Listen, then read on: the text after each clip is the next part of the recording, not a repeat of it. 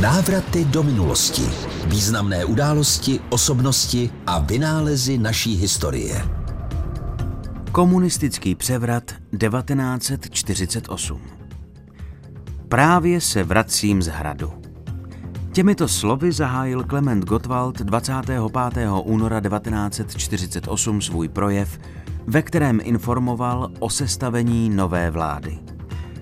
Takzvaný vítězný únor prezentoval komunistický režim jako vítězství pracujícího lidu, ale ve skutečnosti šlo o dlouho a tajně připravované převzetí moci za vydatné pomoci tehdejšího Sovětského svazu, který si chtěl pojistit svou sféru vlivu ve střední Evropě.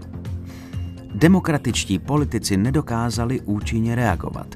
Příliš spoléhali na prezidenta Edvarda Beneše, který už byl však vážně nemocný a nátlaku komunistů se nakonec podvolil. V úřadu prezidenta ho v červnu téhož roku vystřídal Klement Gottwald a nově přijatá ústava se stala oporou pro praktiky totalitního režimu. Začaly masivní čistky ve státních institucích, armádě, policii i v dalších oblastech společnosti. Média i kulturní sféra se museli podřídit cenzuře. Přestala existovat svoboda slova a schromažďování, zavřely se hranice.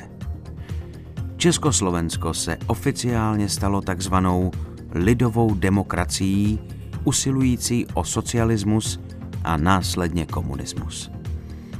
Kdo nešel s tímto proudem, čelil persekucím. Nejvýraznější odpůrci končili ve vězení a na popravištích a začaly první politické procesy. Návraty do minulosti s Vojtou Kotkem.